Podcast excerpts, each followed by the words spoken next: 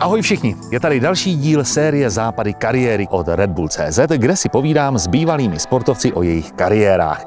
A to jak minulých, tak především těch aktuálních. Já jsem Aleš Valenta a dnes jsem se vydal do jihočeského kraje za nejúspěšnější běžkyní na lyžích, co si pamatuji. Kateřina Neumannová. Ahoj Katko. Čau Aleši. Katko, co miluješ na jihočeském kraji? Já tady jenom upřesním, že sedíme tady na sjezdovce, na Zadově, máme nádherný výhled severním směrem a je tady fakt pěkně. No tak já jsem jihočeška, já jsem se narodila v Písku a ty kopce tady okolo nás vlastně byly místem, kde já jsem vlastně prožila většinu své sportovní kariéry. Od malička mě sem rodiče tahali na sjezdovky, na běžky, takže já jsem tady lyžařsky vyrůstala. Tady na tom kopečku jsem to hoblovala docela taky hodně roku. No a teď kousek za mými zády, tady vzdušnou čarou pár set metrů mám chalupu. Takže přestože žiju v Praze, tak tady mám takovej ten svůj únik, takovej ten druhý domov. V době, kdy jsem sportovala, tak to byl ten můj hlavní domov. Hmm. Ale vlastně to není jenom tvá chalupa, když to tak vezmu, ale on to je zároveň penzion, to znamená, že tam normálně lidi můžou přijet a ubytovat se, nebo je, jak ano, to vlastně ano, teď je? Ano, je tam pět apartmánů na pronajímání, takže relativně komorní e, prostředí, jenom e, je to maličký, ale e, pět, řekla bych, komfortních apartmánů, takže tady na Zadově, na Churáňově jsem ta správná adresa. Hmm. Jak často tě můžou tady potkat, dejme tomu hosté? Tak e, ještě donedávna docela často, já jsem tady trávila úplně veškerý volný čas, včetně víkendů, e, nějaký částí dovolených, Vánoc, svátku a tak dále. Teď moje dcera hraje tenis, takže ji doprovázím hodně po turnajích a ten volný čas se hledá o trošku hůř, ale já budu muset, aspoň teda doufám, v dohledné době se o ten penzion muset víc začít starat já, takže si budu ten čas a ráda hledat, abych sem přijela i kvůli jako pracovním věcem a potkat mě tady můžou převážně o víkendech. Hmm. Prozradila si, že si dneska už byla čtyři hodiny na kole. Často sportuješ takhle, jako každý den se snažíš někam vyjet na kolo nebo jít si zaběhat? No to bohužel ne, i když bych ráda. Když jsem v Praze, tak sportuju hodně málo, to je třeba dvakrát za týden.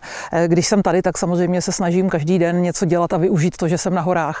A v zimě běžky, v létě buď si jdu zaběhat nebo jdu na kolo. Dneska ty čtyři hodinky bylo na mě, řekla bych, až skoro moc a už jsem z Modravy sotva pletla nohama, protože samozřejmě už nejsem zvyklá sportovat tolik jako dřív, nebo zdaleka ne tolik jako dřív, takže když je to přes dvě hodiny, tak už mě pak docházejí síly, ale bylo to krásné. Hmm. Jsi spíš zimní nebo letní typ? No všichni si myslí, jak já, holka z hor, spojená s lyžováním, miluju zimu, sníh, ale já miluji i hory v létě a mm, není tajemstvím, že kromě Šumavy mám ráda i Dolomity, jezdím tam hodně často a třeba Dolomity v létě, prostě horská turistika, cyklistika, jezera, to je prostě nádhera, takže já si umím najít něco jak v zimě, tak i v létě a nejsem nějak vyhraněná pro jednoroční období. Tak já to možná položím jinak. Hory nebo moře? Jednoznačně hory. Fakt jo, mm. to já zné. Já, měl, já si vždycky pamatuju, jak jsem bojovala se svým trenérem s Pavlem Landou. On mi říkal, jak můžeš dělat sport a být v něm úspěšný, když nemiluješ to prostředí. A je pravda, že já jsem s tím teda bojoval jako vnitřně strašně. Venku začalo sněžit, všichni lyžaři se radovali, sníh, budeme stravit huhuláky. A já jsem nadával, že zase sněží ten bordel. Jo, no vidíš, no tak jako já třeba s, nejsem ten typ, což si o mě někteří myslí, že musím být celý den na nohách a, a sportovat od rána do večera. Já tak ty svoje dvě tři, čtyři hodinky jak kdy. A pak prostě tu druhou část dne, když je třeba ta možnost, tak se ráda vykoupu, mám ráda vodu, lenošení a tak dále, ale přiznám se, že takové to jako ležení na pláži celý den, to není úplně nic pro mě a mám trošičku problém vydržet. No. Ty patříš mezi málo sportovců, kteří zažili hodně olympiád. Ty jsi zažila pět zimních a dokonce jednu letní olympiádu. Jaké bylo to odjíždění na šestou poslední olympiádu? Vzpomeneš si na to? Já měla vlastně štěstí, že jsem zažila jednak zkrácený olympijský cyklus, mm-hmm. že jsem vlastně mezi olympiádou Albertville a Lillehammer byly jenom dva roky a pak hned za dva roky bylo Atlanta, takže já jsem stihla třeba během čtyř let tři olympiády, takže jsem zažila velmi specifické období a proto těch olympiád bylo tolik. Ale když jsem jela na tu poslední, tak to bylo jiný. Bylo to jiný především sportovně, protože jsem jela na svoji poslední olympiádu, to jsem věděla. A a věděla jsem, že je to vlastně poslední příležitost si to zlato, který ty si měl ze Salt Lake City a já jsem ti ho tam tenkrát hrozně záviděla, tak že je to poslední šance ho získat a jela jsem tam opravdu extrémně připravená, koncentrovaná s profesionálním týmem, prostě na české poměry se v tu dobu nedalo udělat víc, takže jsem tam jela s velkým očekáváním a už jsem tam jela jako máma Lucky, kterou jsem si teda sebou vezla. Já se určitě ještě k olympiádě vrátím, protože to téma a speciálně Lucka, to je, to mě přijde jako fakt, to je pro film hollywoodský. Nicméně v tuhle chvíli si referentkou na ministerstvu obrany, obrany ano. Říkám správně, ano, obrany. Co to vlastně vš- přesně obnáší, být referentkou? Referent je označení pro, dejme tomu, nějak středně vysoko postaveného úředníka, není to nic specifického.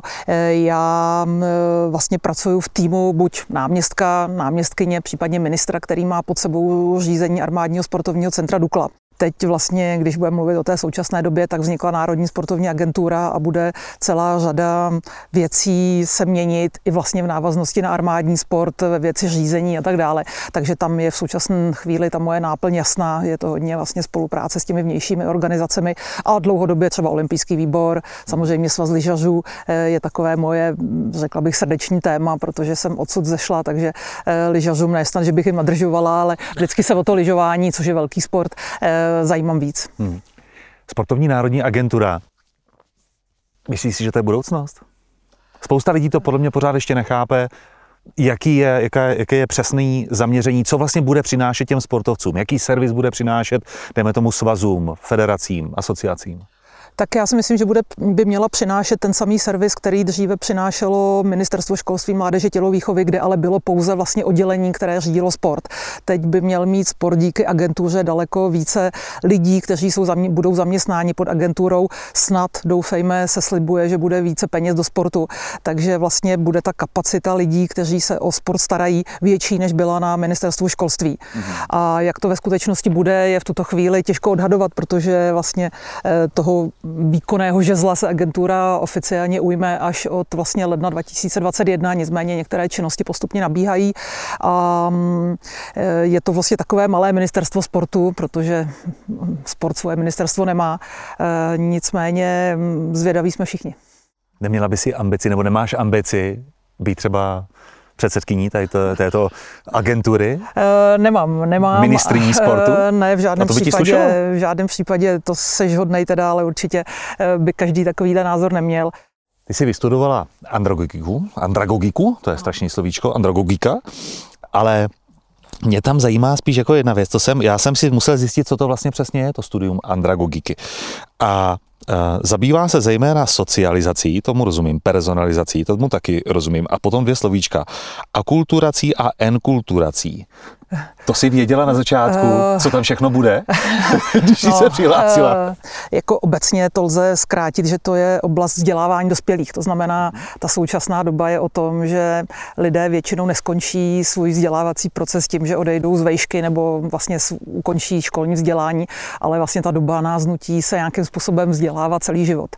A málo kdo uh, vlastně na jedné pozici začne a vydrží do ní, na ní až do důchodu. Takže je to trošičku o tom a A já jsem si tenhle obor vybrala, protože vlastně byl jediný, který navazoval na management a řízení lidských zdrojů, což jsem studovala na bakaláři. A pak byla tohle je taková nejvhodnější možnost, jak magisterský studium dokončit a přiznám se, že mojí hlavní motivací pro to jít si dodělat vejšku bylo právě to, že to na mě vyžadoval můj zaměstnavatel Ministerstvo obrany, kde prostě jsem byla na tabulce, kde se prostě vyžadovalo vysokoškolské vzdělání a já jsem ho během své kariéry to nestihla. Takže jsem to takhle jakoby nějak dala, ale nakonec se to neukázalo jako úplně blbý obor, protože jednak má nějaký přesah do současné doby a já se na olympijském výboru třeba věnuji duální kariéře, což je právě život sportovců po ukončení aktivní kariéry a ta pracovní pozice nebo ta práce, do které musí vlastně potom nastoupit nebo musí začít dělat něco jiného než sport, což je přesně ta andragogika. Hmm. Je zajímavý, že já jsem vlastně nikdy neměl tu šanci projít si takovýmto podobným programem. Jak je to hodně úspěšný v rámci olympijského týmu? Tak, nebo spíš já, úspěšný. Jak je to využívaný? Je, tak využívaný to je do té míry, co nám i třeba finanční zdroje dovolují. Takže my jsme, tento projekt má další možnosti svého rozvoje. Nicméně on je živí, dejme tomu především díky panu předsedovi Kejvalovi, který vlastně chtěl sportovcům dát jakousi pomocnou ruku potom, když tu svoji kariéru skončí a víceméně zhasnou světla, kamery zhasnou a ten sportovec ze dne na den musí začít žít nový život. Takže tím pádem se mnohdy vyskytují v nové a složité situaci. A my jim vlastně především nabízíme finanční podporu při vzdělání. To znamená, že sport, spousta sportovců buď během kariéry nebo těsně po ní si dodělávají ať už různé typy škol, kurzy, školení a tak dále. A tam jsme využíváni, dejme tomu, v řádu desítek sportovců ročně. Řekla bych kolem padesátky plus minus si posílá žádosti a my jim vlastně, když to odpovídá pravidlům, tak my jim vlastně schvalujeme finanční podporu na to, aby vlastně um, si tyhle ty vzdělávací aktivity mohli zaplatit a mohli vlastně být lépe připraveni pro ten budoucí život. Jinými slovy, to je forma stipendia, ale poté, co končí se sportovní kariérou. Rozumím tomu správně? Nebo tam jsou i sportovci, kteří ještě stále jsou aktivní, jsou uvozovce profesionální a, a zároveň studují? Obě varianty. Jsou tam sportovci, kteří kombinují vlastně ještě aktivní kariéru se studiem a jsou tam sportovci, kteří třeba kariéru skončili a právě se dodělávají například trenérskou jedničku, různé licence a tak dále. Takže my vlastně jsme schopni podle pravidel podporovat sportovce ještě pět let po ukončení jejich kariéry. dva tisíce šest vítězství na olympiádě v Turíně, dva tisíce sedm vítězství na mistrovství světa v Sapporu, ještě předtím dva tisíce pět si vyhrála taky na mistrovství světa, to bylo kde? To bylo v Německu? Oberstdorf. Oberstdorf, v Oberstdorfu. A čtyři měsíce po ukončení vlastně kariéry v roce dva tisíce sedm uh, si byla, nebo si skočila, v podstatě to byl křest ohněm v podstatě, protože si skočila hned do velmi prestižní, velmi sledované a náročné pozice, a to pozice prezidentky organizačního výboru mistrovství světa v severském lyžování dva tisíce devět. Bylo to, co jsi vždycky chtěla? Tak je pravda, že mě tenhle obecně organizování sportovních akcí a být v terénu a připravit akci, která prostě má začátek, konec a přináší to nějaké vzrušení, adrenalin, tak to jsou věci, které mě bavily a kam jsem asi podvědomě tak trošku mířila, nicméně určitě to nebylo o tom, že jsem chtěla skončit kariéru a okamžitě naběhnout do takovéhoto podniku, který byl navíc obrovský, na české poměry obrovský, a já jsem původně měla v plánu po ukončení kariéry naopak chvíli to trošku sklidnit, třeba i roz, rozšířit rodinu. Nicméně prostě stalo se to, že jsem byla tak jako, nechci říct manévrovaná, ale hodně dotlačená přes i politiky a lidi okolo mě a podnikatele a tak dále, takže jsem do toho byla tak trošku jakoby nahnaná a bylo to moc brzo. Bylo to moc brzo, a když tady mluvíme o tom konci té kariéry, tak kdybych to, dejme tomu, dělala teď nějakých těch deset let nebo po konci kariéry, tak by to bylo pro mě určitě daleko komfortnější než tehdy, kdy jsem byla těsně po ukončení sportovní kariéry, to bylo moc rychle. Hmm. Jaká to byla zkušenost? Těžká, těžká, krutá, v něčem poučná, ale doteďka mám takové jako svírání žaludku, když si na to vzpomenu, protože ta akce byla hodně sledovaná a nebylo, nebylo to tak, že by nám všichni fandili nebo mě, zdaleka ne, takže, takže to bylo hodně těžký a řekla bych, že až moc těžký na ten úvod, dejme tomu, kariéry po konci sportu. Tam je zajímavý, že u těchto sportovních akcí se to rozděluje na, do dvou, dá se říct, do dvou úrovní. Jedna úroveň je ta sportovní, to znamená, jestli to vůbec jako dopadlo dobře, jestli všichni byli spokojení, to znamená sportovci, organizátoři, diváci, a potom je, dejme tomu, ta manažerská. A, a tam je jasný, že tam se to trošku lámalo. Nicméně, co považuješ za nejtěžší rozhodnutí, které si musela udělat v rámci organizování této akce? Jestli vůbec třeba k něčemu takovému došlo? Těch těžkých rozhodnutí tam bylo dnes a denně celá řada, ale samozřejmě já jsem nebyla sama, tam byl velký tým, tam byl management lidí, já jsem byla taková ta, která byla vidět, ale tam samozřejmě v každé oblasti, ať už sportovní nebo logistické a tak dále, se náročná rozhodnutí dělala minimálně v tom posledním půlroce dnes a denně, ale pro mě bylo samozřejmě nejtěžší to rozhodnutí vůbec, jestli do toho jít. Hmm. Takže ve chvíli, kdy jsem ho udělala, tak už člověk prostě musel, jak se říká, plavat, tam už prostě nebyla cesta zpátky, takže to jsem tenkrát úplně neohodnotila, jakože v tu chvíli jsem nevěděla, do jak těžké a složité situace vstupuju. Hmm. Teď si o deset let starší, nejenom věkově, ale samozřejmě i profesně, kdyby přišla takováto podobná nabídka znovu, šla by si do toho? Ehm... Tak do úplně stejné situace bych nešla, protože já jsem nastupovala do pozice, kde už vlastně bylo víc než polovina práce oddělána někam, někým jiným. A já jsem vlastně už jako v uvozovkách přebírala ten rozjetý vlak, který už se někam řítil a dal se už jenom částečně ovládat a směrovat někam jinam. Takže do takhle komplikované pozice bych už nešla nikdy. Na druhou stranu, kdybych prostě měla možnost být u organizace nějaké větší sportovní akce, tak toho bych tomu bych se určitě nebránila. Já to nakonec dělám pořád, i když na národním úrovni dělám pravidelně v létě festival na Lipně a tak dále, takže já takové menší akce dělám, ale to je samozřejmě úplně odvar toho, co bylo mistrovství světa, to se nedá srovnávat. Hmm. V roce dva tisíce šest si vítězstvím zkompletovala sadu olympijských medailí. Co ti na tom dni tvého vítězství přišlo nejkrásnější? Tak já ti to řeknu naprosto přesně a ty mě asi pochopíš. Pro mě byl nejkrásnější těch posledních dvacet metrů před cílem, kdy už jsem věděla, že vyhraju. A ještě jsem nebyla, nebyla v tom cíli a prostě já jsem nechala ty svoje soupeřky dvě, s kterými jsem vlastně finišovala po své levé ruce a věděla jsem v tu chvíli, že mám jinou rychlost než oni a že už mě prostě neporazí.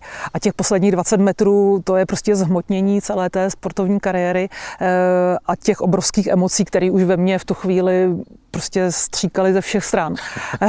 A pak samozřejmě ty první momenty v cíli, kdy prostě si člověk může lehnout do toho sněhu, je strašně unavený, strašně šťastný a pak tam přiběhla ta Lucka, že jo, takže eh, pak už přijdou další krásné momenty, vyhlašování vítězů a tak dále, ale to už je okolo člověka spousta lidí a, a novináři a dopingové kontroly a manažeři a teď to tam už prostě v, v, okolo tebe lítá, víš, jak to sám, jak to, jak to je, ale ty chvilky, kdy byl člověk ještě sám, těsně před tím cílem a těsně za cílem, tak to bylo to nejvíc. Hmm. U tebe šlo vidět ta čistá radost, kdy přiběhla Lucka. To jako tam to bylo neuvěřitelný a, a musím přiznat, že tam jako jsem na to koukal a, a bylo to jako i pro mě velmi emotivní. Nicméně, jak se tam Lucka vůbec dostala? Když tam je všude ochranka. Tak ty přesně víš, jak to tam funguje na olympiádách. Proběhla, nebo jak se tam dostala? Tak, tak zase ty víš, jak to je na olympiádách, prostě kolik je tam různých hrazení, jaký jsou tam zóny, kam se smí, kam se nesmí, že jo.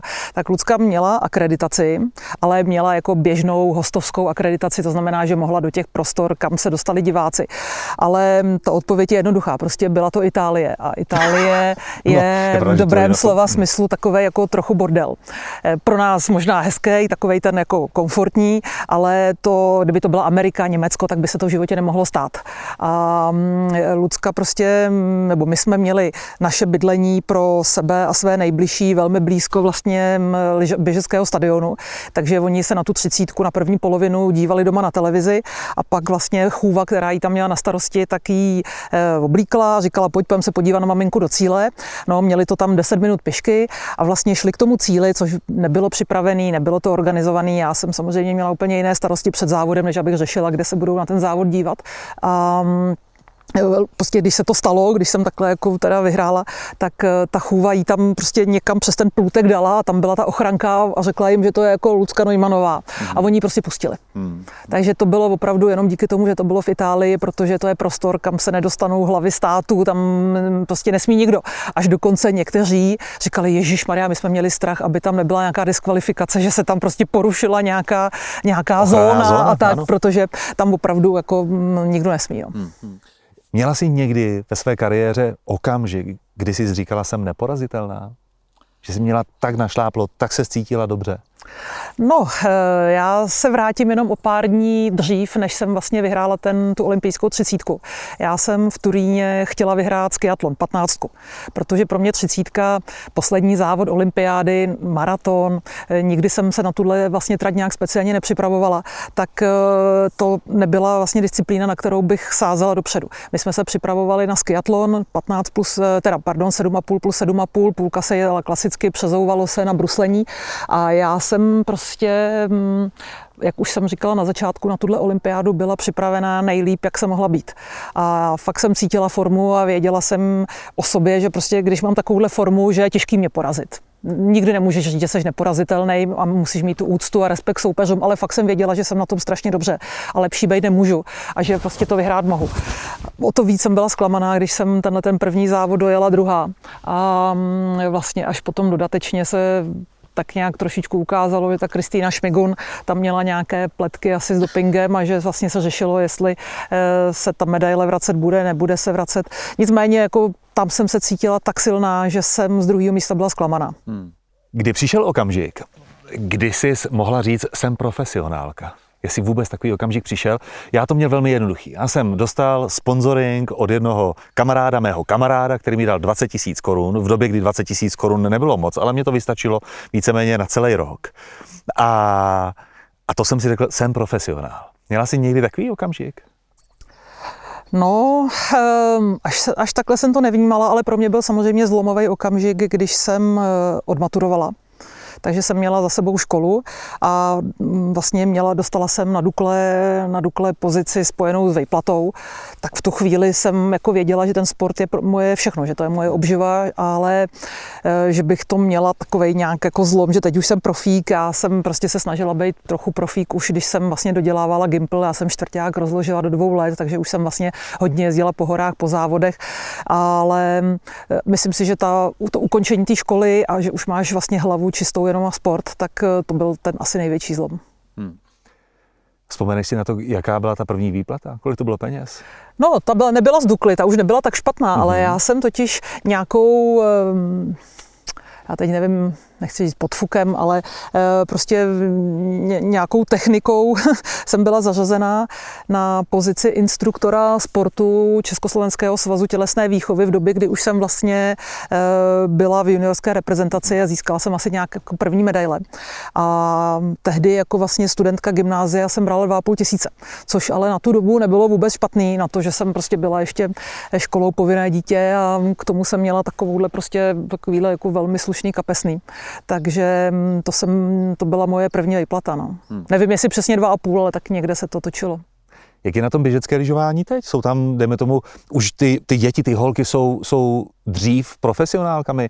Nebo, nebo se to nějak tak jako ustálilo v nějakém věku? Jak to vlastně, jako, jaký je vývoj? Víme, jaký je vývoj v tenise, že to, to no. vidíme, samozřejmě to se posouvá pořád, no. pořád, ale v tom běžeckém lyžování mi jako nepřijde, že by to bylo úplně nějak jako money sport, anebo... Ne, ne, ne. Já si myslím, že ten model uh, zůstal velmi podobný tomu, jaký jsem zažívala já, to znamená uh, ty um, vlastně junioři nebo tyhle ty mladí závodníci uh, studujou nějakou střední školu a při ní vlastně sportujou s nějakými úlevami časovými, ale že by tam někdo úplně jakoby byl profík, už dejme tomu v tom věku toho středoškolského vzdělání.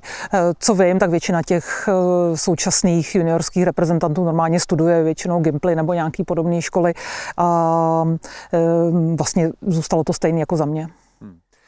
Nyní sedíme na sjezdovce. Já jsem na vás, běžkařích, vždycky obdivoval sjezdy na těch běžkách.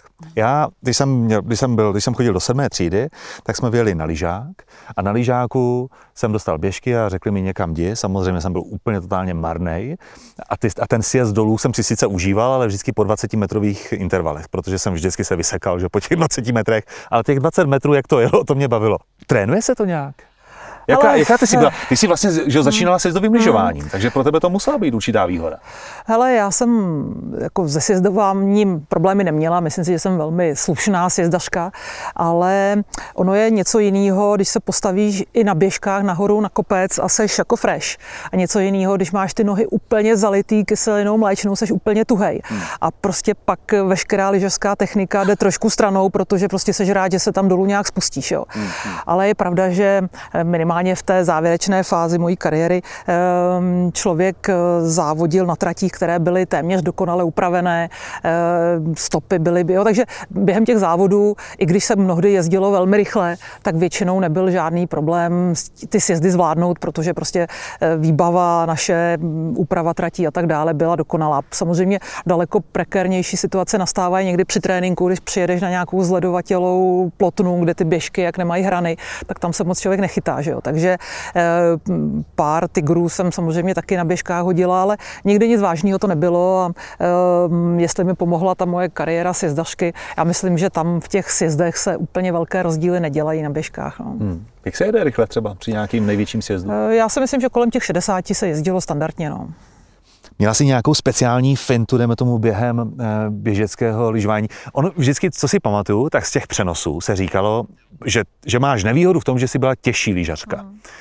Ale já jsem to, já to jako nepostřehl. Mně si přišla stejně lehká, nebo na tom jako si jela stejně lehce, jako jel ten zbytek toho pelotonu. V čem jsi byla vlastně teda tím pádem tak jedinečná, že i s tou váhou, kterou ti odborníci zřejmě viděli, si byla schopná porážet holky, které třeba nebyly tak těžké? Hele, já jsem samozřejmě měla díky své konstituci, že jsem byla vždycky spíš větší, měla jsem víc svalové hmoty, tak jsem měla trochu problémy v těch prašanových podmínkách, když byl prostě čerstvý sníh a měko pod nohama, tak to jsem ráda neměla. A naopak jsem měla ráda pevný podklad. Takže ve chvíli, kdy byly takový ty ujetý dálnice, tvrdý sníh, ideálně nějaký fernis tvrdý, že, tak v tu chvíli já jsem mohla využít tu svoji sílu, kterou jsem měla, a já jsem vlastně v bruslení měla, pro bruslení měla velmi dobrý dispozice, silný vršek. Jo, záda, prostě celou tu horní polovinu těla jsem měla silnou. Takže když jsem, jak se říká, to mohla odpálit od spoda, že jsem se do toho sněhu mohla opřít a nezabořila jsem se při odraze, tak jsem využila svoji sílu a tam naopak jsem měla třeba výhodu. Jo, ale pak přišly občas takový, to my jsme tomu říkali hrabavina, jo, to znamená sněžilo, měkký sníh, člověk se odrazí a urve se mu to pod nohou vlastně část toho sněhu. Tak to je pak samozřejmě spíš pro ty lehkonohý holky a to nebyly podmínky, v kterých by se mi úplně dařilo. Hmm. Kolik závodů si pronadávala? Hele, ta sezóna vždycky byla dlouhá a začínala někdy koncem listopadu a končila v březnu a nemůžeš ji odjet celou v top formě. Takže těch závodů, kdy člověk chtěl být v cíli a sám pro sebe si tam teda říkal hodně, hodně z prostých slov, tak těch samozřejmě byla v každé sezóně několik. Nejhorší jsou ty promazaný, že jo? Neříkám, že se nám to stávalo moc často, ale občas se stane to, že, že se promaže a to pak člověk nadává, no. Ale já jsem v tomhletom byla taková jakoby hodně jakoby klidná, protože jsem věděla, že přijdou lepší závody a stejně tak jsem nenadávala těm servisákům, když se jim to úplně nepovedlo, protože jsem věděla, že všichni dělají maximum, ale prostě je to práce jako řemeslo, jako každý jiný a člověk může udělat chybu. Hmm. Kolik lyží jsi vlastně měla na sezónu?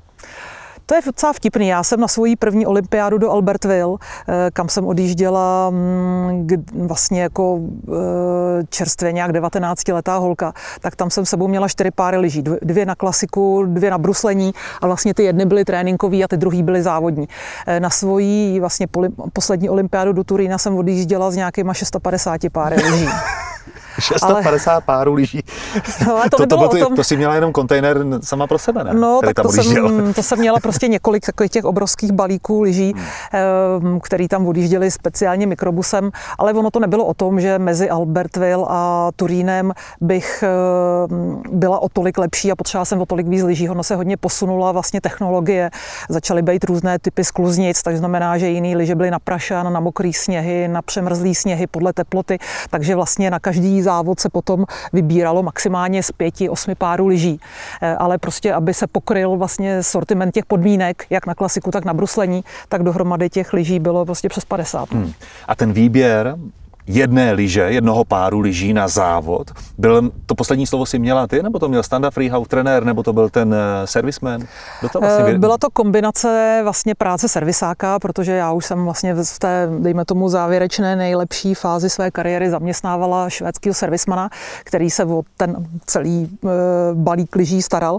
A vlastně on měl úkol vlastně třeba předvybrat z těch třeba osmi párů lyží poslední dva, tři páry a pak už jsem to testovala i vlastně s jeho pomocí já, takže mm, tam už šlo potom i o to, jak se ten závodník cítí na té lyži. Oni někdy časový rozdíly v jejich rychlosti jsou zanedbatelné, ale každá ta lyže může být trošičku jiná ve své stavbě a jinak závodníkovi sedí třeba ve stoupání a tak, takže ta, to finální rozhodnutí, pokud to nebylo jednoznačné, že jedny lyže vycházely třeba výrazně líp než všechny ostatní, tak to finální rozhodnutí bylo na mě.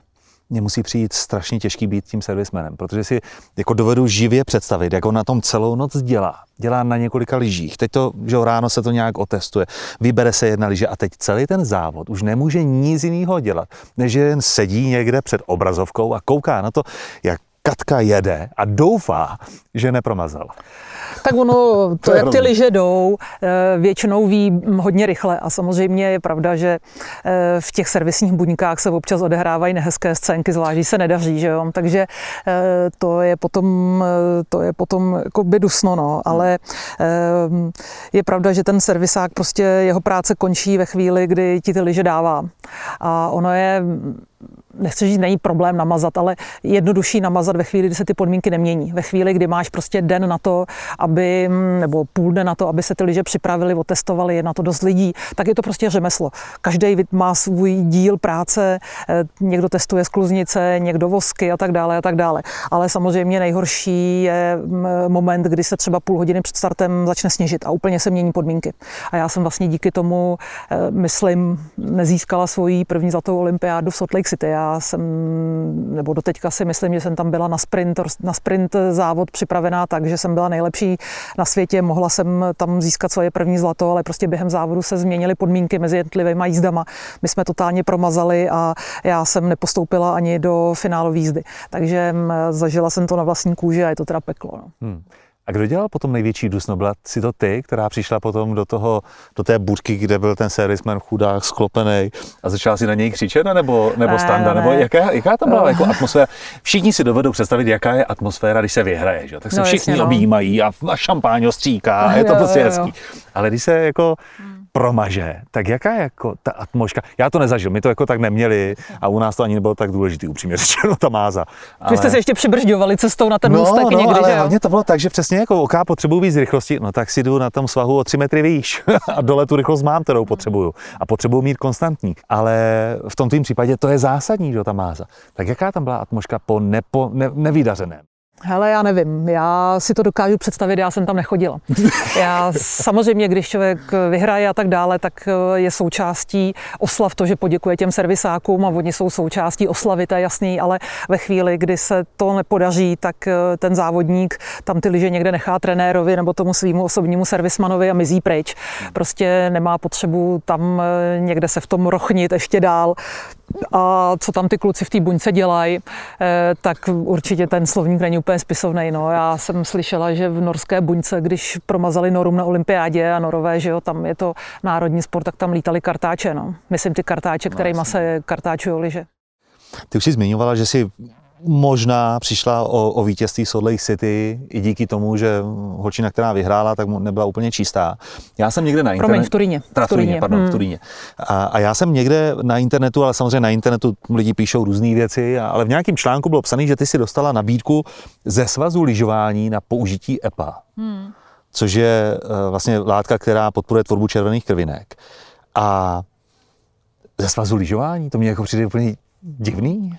Jaký to no, bylo době, to přece jako nebylo? To byla, to byla ta doba, kdy opravdu se víceméně vědělo, že v tom E P U jede celá řada závodníků. To byla doba, kdy ještě nebyly metody, jak se kontroluje, nebyly nastaveny žádné hranice hemoglobínu, který se vlastně, kterými se reguluje to, aby vlastně ten sportovec něco takového nebral, protože já nevím, jak teď, ale vlastně v době, kdy já jsem závodila, tak vlastně neexistovala ani možnost, jak ten erytropoetín objevit, ale existovala možnost, jak vlastně kontrolovat tu hladinu hemoglobínu, kterou právě E P O zvyšovalo.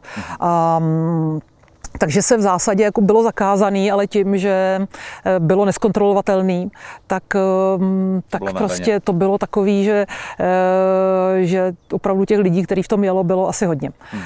A já měla to, tu kliku, že jsem vlastně trénovala, byla jsem celý svůj sportovní život s trenérem, který tadyhle vlastně žije tadyhle kousek v těch lesích a byl s tou přírodou a čistotou spojen natolik, že byl pro mě takovou tou přirozenou autoritou, která jako nikdy nedovolila to, aby jsme vůbec jakoby, tímhle směrem se vydali. Jo. Hmm. Takže díky němu, kdy on řekl, hele, radši budeme šestý a budeme mít čistý svědomí, tak jsme tu od, nabídku okamžitě odmítli. A já jsem přesvědčená, že i v Čechách v tom některý závodníci jeli, ale říkám, byla to ta doba, kdy bylo zakázaný, ale nikdo to nekontroloval, takže ono to bylo dost vlastně komplikovaná doba a e, myslím si, že některý závodníci, e, že jim kolovila v žilách spíš spíš volej než krev, protože on samozřejmě ten erytropoetin zahušťuje organismus a ta krev má potom toho hemoglobinu víc a je taková huščí. Ale, takže si myslím, že to je i pro zdraví nebezpečný. Já tady úplně vidím krásně, když se bavím s těma sportovcema, sporty, kde se vyskytuje doping a sport, kde se nevyskytuje doping. Všichni, kde se nevyskytuje doping, vůbec nemluví, nebo ne, neumí mluvit tady o těchto hemoglobin a globin a bloblogin a gluglogin, prostě nikdo to neřeší, protože to neznáme. A potom jsou přesně tyhle sporty. Ty jsi musela být jako částečně naučená, jako trochu jako chemička, ne? Že jsi to musela jako vědět, co jako umí to tělo, nebo jak to tělo funguje. Jo, ale tady jsme, u těchto vytrvalostních sportů, že jo, to se asi musí ten sportovec nějak naučit s tím uh, pracovat. Takhle, jako my jsme vlastně, nechci říct dennodenně, ale hodně spolupracovali s biochemikem, takže jsem ty různé hodnoty v úreji a uh, další prostě parametry, na které už teď ani nespomínám, tak jsem je samozřejmě znala velmi dobře a věděla jsem, co znamenají pro můj trénink, ale to byly prostě přirozené hodnoty. A samozřejmě díky tomu, že v běžeckém lyžování se doping vyskytoval, tak jsem tak nějak jako tušila, co které látky dělají, ale já byla v tomhle opravdu holka tady ze Šumavy, která byla takový boží stvoření v tomhletom. Já jsem si myslela, že ty holky, které mě, které mě předjíždějí, že jsou tak strašně dobrý, že musím prostě ještě o něco víc trénovat. A ono to tak určitě vždycky nebylo, ale já jsem si tady žila prostě v takové té sladké nevědomosti a nikdy jsem žádné věci nestudovala, ani jsem prostě neměla příliš povědomí o tom, co se děje mezi mými soupeřkami. Jedna z těch příjemných věcí u sportu jsou samozřejmě oslavy. Jak slaví běžkaři na lyžích? Je pravda, že vzpomínám si na jednu hodně proslavenou olympiádu a to byl Lillehammer, kdy vlastně skončily ty moje závody a pak jsem ještě jela na nějaký další světový poháry a ty už jsem mohla škrtnout. Prostě skončily moje závody a byly tam, byla tam bezvadná parta hokejistů a s těmi jsme tam ten závěr opravdu propařili a pak ty dva svěťáky, který pak ještě následovali, tak už za moc nestály. Po Naganu to už vůbec, to jsem prostě po těch oslavách, které byly, tak jsme konec sezóny zabalili, už jsme nikam nejeli. Nabrala jsem asi pět kilo, protože prostě jako si užívala volně. Jsem si užívala, pak ten start do další sezóny do tréninku byl hodně krušnej, ale stálo to za to. No a jinak já jsem měla nejradši oslavy právě tady na Šumavě, kdy ta parta mých fanoušků, který za mnou kolikrát vyjeli i na závody, tak jsme se tady sešli a to bylo prostě potom takový velký, no. Když se vracíš semka na Zadov, říkala si, že Standa Frühauf tady má někde chalupu taky. On tady, ča- žije. on tady žije. Jak často si voláte, jak často se potkáváte? Málo. Standa byl vždycky velmi introvertní člověk, spojený s přírodou a čím je starší, tak tím je horší. Takže já se velmi často vídám s jeho manželkou, která dělá vlastně provozní na, mým, na tom penzionu, který vlastně tady mám, tak jeho manželka je tam taková jako provozní šéfová. Takže spíš mám zprávy vodní, jeho jednou za čas jsem viděla na tréninku s dětma, ale on nejradši chodí do lesa sám a když nikoho nepotkává, moc nikam nevychází, takže on opravdu trošku morousovatí a nejlíp mu je prostě bez lidí a takže samozřejmě nějaký zprávy, jakhle o něm mám, ale že bychom se vídali pravidelně, to ne. Hmm.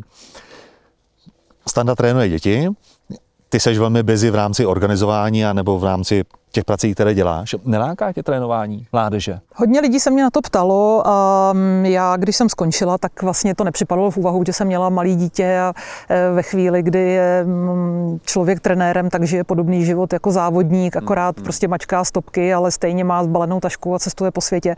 Já jsem chtěla být doma.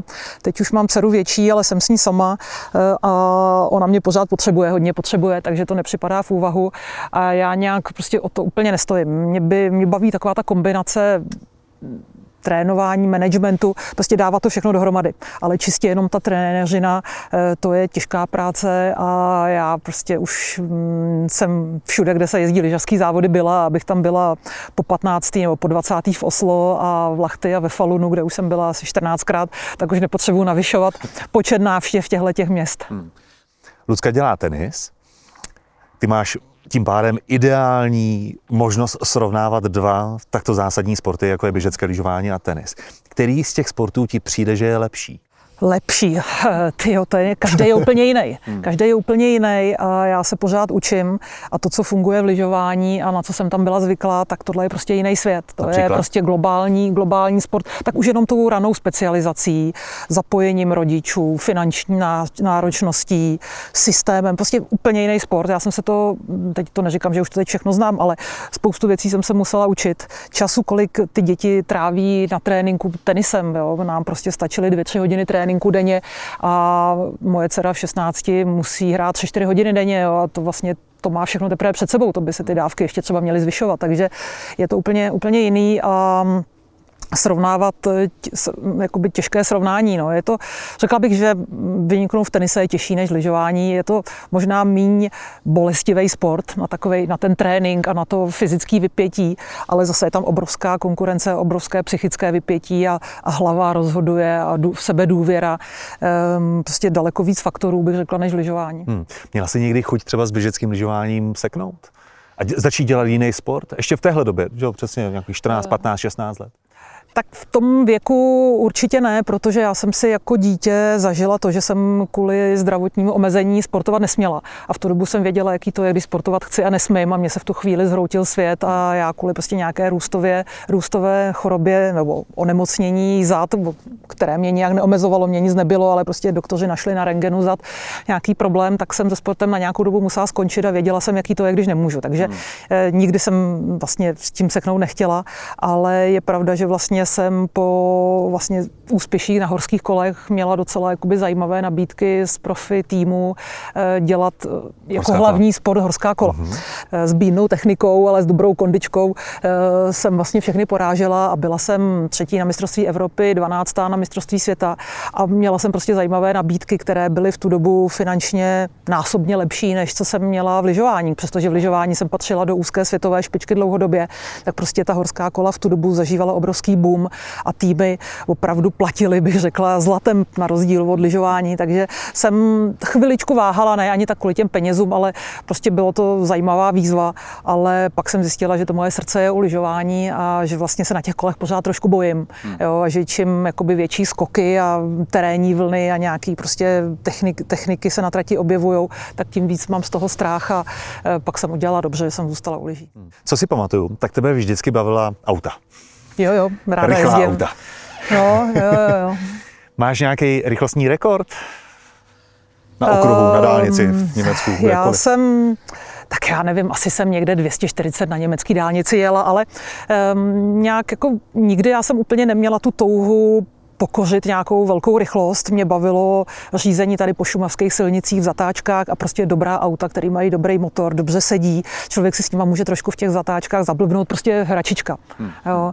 Tak samozřejmě s věkem jsem se trošku sklidnila a pořád vozím v autě psa, Lucku, věci, takže už to jako, už to není ono, ale pořád mám ráda prostě dobrý auto a tím, že v něm trávím tolik času, tak um, se snažím mít auta, které jsou možná e, dražší, než bych e, si měla pořizovat, ale prostě tím, že e, mi to přináší obrovskou radost, tak, e, tak mám auta pořád ráda a pořád mě dostává to, když to auto prostě jako jede a, a chová se tak jak, tak, jak má a v těch zatáčkách na ty, tady na té Šumavě, to je ráj, že jo. Ptát se tě na to, která je tvoje nejoblíbenější disciplína, nebo trať, nebo jak to nazvat? Deset bruslením, to jsme se ještě o tom nebavili. Hmm.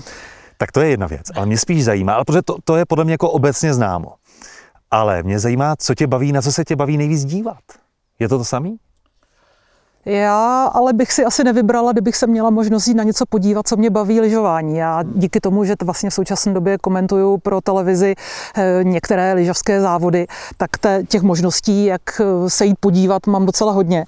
Ale já jsem toho lyžování v životě viděla strašně moc a já v současné době bych si vybrala něco jiného. Já bych si vybrala, i když je pravda, že už trošku teď odešla taková ta generace sportovců, třeba atletů, na které jsem se strašně ráda dívala, Bolt, Um, někteří další středotraťaři, prostě to bylo hmm. pro mě zážitek se na ně jít podívat a tím, jak jsem teď hodně díky dceři okolo tenisu, tak prostě ty tři velikány eh, Federer, Djokovič, Nadal vidět na vlastní oči, nebo ještě Del Potra, toho taky miluju, se dívat na jejich zápasy, tak tam bych chtěla sedět na tom stadionu a jít se spíš podívat na ně, protože lyžování jsem za ty roky trošku přesycená. Hmm. Mě baví teď Kyrgios, A ještě to, to je dobrý magor, no. to, jo, to, je, to je pacient, to je klasický jo, jo, jo. pacient, který má normálně nějaký problém v hlavě, ale tak ale baví, jako, lidi jako baví. Má ruku, to je teda neuvěřitelný. Ale když on, jak říkal reportéř, tady odchází dvěma raketama do vestibulu a přišel se dvěma zlomenejma, to bylo přece úžasný. Ano. Tak, Triple X, nebyly poslední tři otázky, které mám připravené. Co by ses chtěla v životě ještě naučit? No, já bych se toho chtěla naučit hodně, ale je pravda, že na tom úplně nepracuju, jo, ale... Um... Ale to neznamená, že na tom nemůžeš pracovat v budoucnosti. Otázka je, co by ses chtěla naučit, ne na čem pracuješ teď. Hmm. No, tak já bych, budu u takových přízemních věcí, jako že bych chtěla zlepšit svoji angličtinu, abych v ní byla schopná pracovat. Já mám angličtinu takovou, že nemám problém všude na dovolených a s přáteli si popovídat a tak dále, ale ve chvíli, kdy mám přednášet před nějakým sálem a hrozí to, že to bude v angličtině, tak začnu být nervózní a velmi v nekomfortním prostředí, takže to je jedna z věcí. Chtěla bych se naučit jíst rajčata, kterými furt vnucuje moje dcera, já je odmala nejím a asi se to už nenaučím, protože prostě si myslím, že se, že se tím ochuzuju o spoustu zážitků, protože se furt domlouvám s číšníkem nebo při objednávce jídel, hlavně ať je to bez rajčat. No jo, a pak bych pak by mě docela jakoby zajímalo a myslím, že se to nenaučím, protože prostě na to nemám buňky mít chvíli hlavu nějakého opravdu špičkového ekonoma. Rozumět prostě kombinaci mikroekonomiky, makroekonomiky a jak to prostě fungují ty, ty, ty věci ve světě a, a tak a burzy a mě to prostě fascinuje, ale prostě mm, nemám ten dár tomuhle tomu rozumět. Já myslím, že u těchto věcí stačí pochopit základní princip a potom zbytek přijde z praxí. Jo, no, tak, tak tam já už do té praxe nepůjdu. Co považuješ za nejtěžší rozhodnutí svého života? Nejtěžší? Tak já jsem ho udělala možná úplně nevědomky, ale tak jedno rozhodnutí bylo věnovat se profesionálně tomu sportu. Prostě a to bylo zas... těžký? No nebylo, já, pro mě to bylo přirozený, ale jako teď při zpětně, když se na to podívám zpětně, tak bylo dost zásadní. A pak samozřejmě já jsem se dostala do komplikované situace, kdy jsem vlastně otěhotněla před sezónou, která byla rozběhnutá, nebylo to úplně plánovaný a byla jsem tak trošku pod tlakem svého okolí. A ustát si já jsem vnitřně věděla, že je správný být mámou a um, být vlastně těhotná, ale ten tlak toho okolí nebyl úplně malej a nebylo to úplně jednoduchý si to obhájit, tak to považuji za správný rozhodnutí, krásný, ale chvilku to nebylo jednoduchý, prostě mít tu odvahu všem říct, že teda, že všichni ty sponzoři a ty týmy okolo mě a že prostě teď běžte si chvíli svojí cestou, no. Poslední otázka. Na co se těšíš v důchodu? Ty, asi zatím na nic, ale já nevím, jestli v důchodu. Já se prostě těším, až dcera bude úplně komplet samostatná, až mě nebude potřebovat na vožení, na turnaje a tak dále. Tak já se těším na ten komfort, který jsem třeba chvíli měla, když byla rok na Floridě. Já jsem ji měla rok v tenisové akademii na Floridě a já měla ten komfort se rozhodnout jet na prodloužený víkend do Dolomit, třeba, o kterých už jsem mluvila, že mám ráda, jenom protože tam je pěkný počasí, babí léto na podzim a že prostě si můžu udělat ten vejlet. Že nemusím plánovat, že prostě se zbalím a jedu. Jo, takže to je pro mě takové jako věc, která ne, doufám, že na ní nebudu čekat až do důchodu. A to bych teda jako bych chtěla, no. V tom důchodu to asi na vnoučata, no. Já mám obavy, že až v důchodu přijde více volného času, tak budeš potom naopak přesně vyhledávat to, aby tě někdo zaměstnal. No, vždycky, vždycky chceme to, co nemůžeme mít v tu chvíli, že jo. To je jasné. Tak to je všechno, přátelé. Kateřina Neumannová, děkuju. Já také děkuju. Tohle jsou Západy kariéry. Můžete nás slyšet na iTunes, Spotify nebo dalších streamovacích platformách. Jestli vás zajímá, jak to kolem nás dneska vypadalo, pusťte si video na webu redbull.cz lomeno západy kariéry.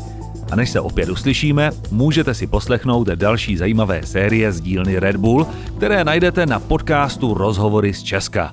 No a příště? Příště tady budu zase. Tak ahoj.